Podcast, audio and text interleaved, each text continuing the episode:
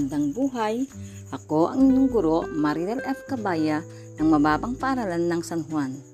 Malugod ko kayong inaanyanyahang makinig sa aking podcast sa araw na ito. Mahilig ka ba sa musika? Marahil oo. Lahat tayo, alam ko, mahilig sa musika. Kung hindi man tayo mahilig sa musika, ay marahil nakikinig tayo sa mga musika, di ba? Isa tula, ano ang napapansin mo sa mga ito? Ang aking nilahad kanina na tula o awit ay makatutulong sa ating podcast ngayon. Pagkatapos nito, kayo ay naasahang makatutukoy ng mga salitang magkatugma. Ano ang mga salitang magkatugma? Ang mga salitang magkatugma ay mga salitang pareho ang tunog sa huling pantig. Kalimitan itong ginagamit sa mga tula, awit o sulatin upang mas kaaya-ayang pakinggan. Paano ba masasabi kung magkatugma ang mga salita? Una, kapag ang pares ng mga salita ay nagtatapos sa patinig kagaya ng A, E, I, O, at U, tanging ito lamang at tinitignan sa hulihan para masabing magkatugma ang mga ito. Halimbawa, mana, halina, pila ay magkatugma. Bakit? Dahil ma- magkakatunog ang hulihang pantig ng mga ito ng A. Kaya masasabing ang mga ito ay magkatugma. Halimbawa, ate, madre, babae. Ang mga ito ay magkakatugma dahil ang hulihing, hulihang bahagi ng mga ito ay nagtatapos sa letrang E. Pangalawa, paano matutukoy ang mga salitang magkatugma na nagtatapos sa katinig? Ang mga katinig ay ang natitirang letra ng ating alpabeto kagaya ng B, K, D, G, H, L, M, N, N, G, P, R, T, S, W, at Y. Hindi na natin sinama ang C, F, K, Q, at X kasi malimit naman itong ginagamit sa ating MTB o Filipino. Kapag daw nagtatapos sa katinig, ang hulihang bahagi ng titik, tandaan, ang huling dalawang titik naman ang tinitignan para masabi na ang mga salita ay magkatugma. Halimbawa, ang mga salitang ang mga salitang panay, tulay, sabay ay magkatugma sapagkat ito ay magtatapos sa ay.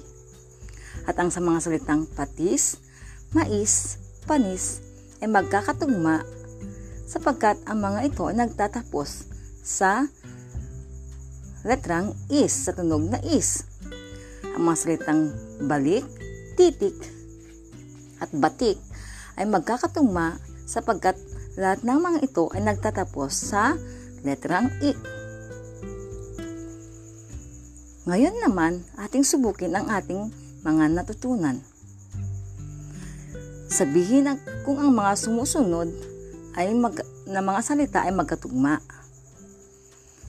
Kumuha ng mga papel at lapis at sagutan ang mga sumusunod. Lagyan ng check kung ang mga salita ay magkatugma at X naman kung hindi magkatugma. Number 1. Tayo, kayo, payo. Number 2. Mata, bata, lata. Number 3 laso, saya, mani. Number 4, lito, hito, pito. 5, libro, lapis, papel. Nakukuha nyo ba mga bata? Ngayon, bigyan ko kayo ng ilang segundo para sagutan ang mga yan. Ngayon, atin nang sagutan ang mga ito. Sa number 1, ang sagot ay check. Magkatugma ang mga salitang tayo, kayo, payo, kasi lahat sila ay nagtatapos sa letrang O. Number 2. Check. Sapagkat ang mga salitang mata, bata at lata ay magkakatugma at magkakatunog na lahat ay nagtatapos sa letrang A. Number 3, X. Hindi sila magkatugma sapagkat ang lasa, laso ay nagtatapos sa O, saya nagtatapos sa A, at mani ay nagtatapos sa E.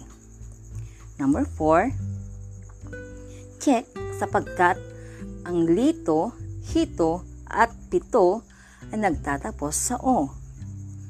Number 5, X sapagkat ang mga sitang papel, L, lapis, tatapos sa is, at ay nagtatapos Okay, tapos na tayo doon. Pangalawa ang gawain. Ibigay ang salitang katugma ng mga sumusunod na mga salita. Number 1. Ano sa tingin nyo ang katugma ng salitang mata? Isulat sa kwaderno ang sawang sagot. Number 1. Mata. Anong katugma nito? Mamili, bata, baso, bola. Number 2. Anong ang katugma ng salitang bahay? Kama, buhay, mesa. Number 3. Aso. Anong katugma ng aso? A. Pusa, aso, manok. Number 4. Ano ang katugma ng salitang buhok?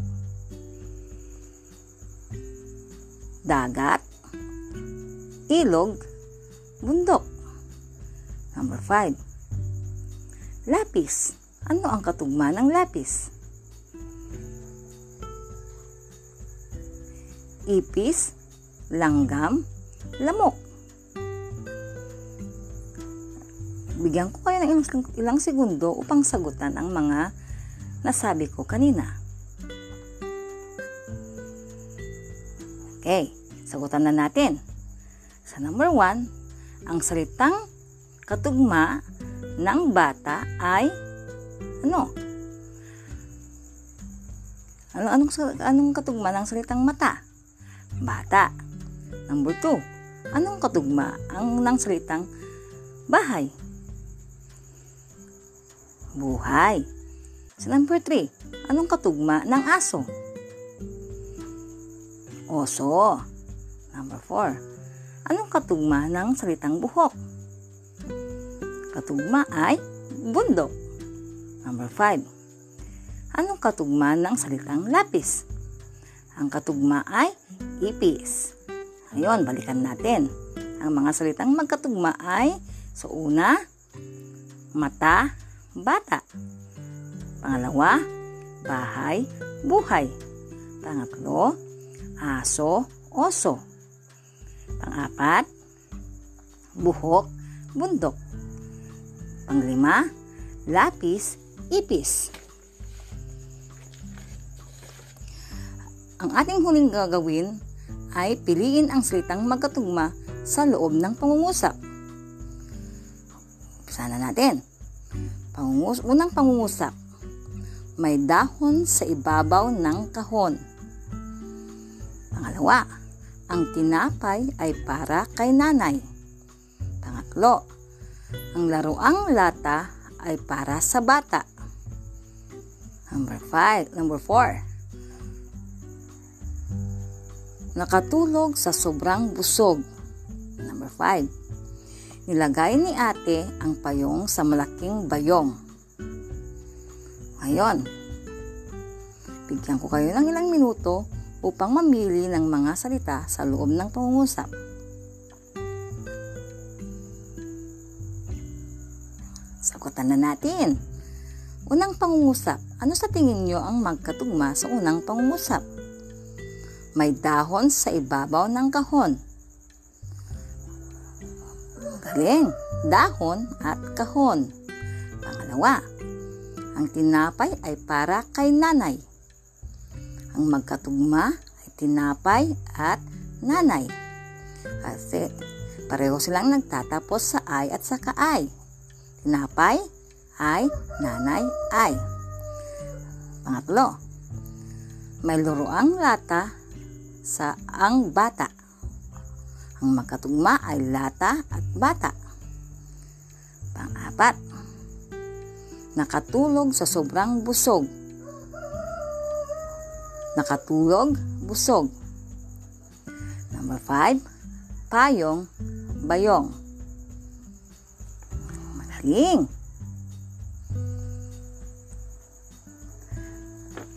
Ngayon, sa aralin ito, napag-alaman nating ang mga salitang magkatugma ay mga salitang may magkaparehong tunog sa hulihang bahagi.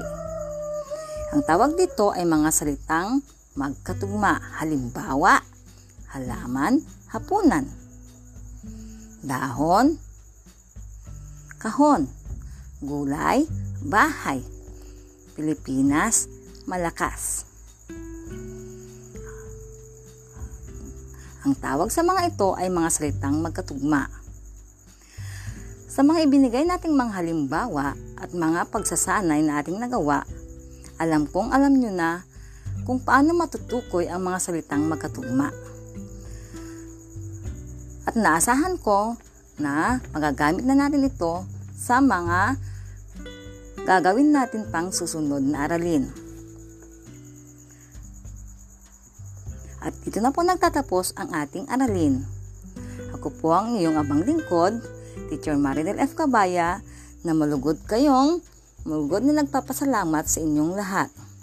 Kung meron po kayong katanungan, malugod niyo akong bigyan ng mensahe sa aking messenger sa at Maridel Cabaya at sa aking telepono na 0998 642 1342. Hanggang sa susunod, salamat!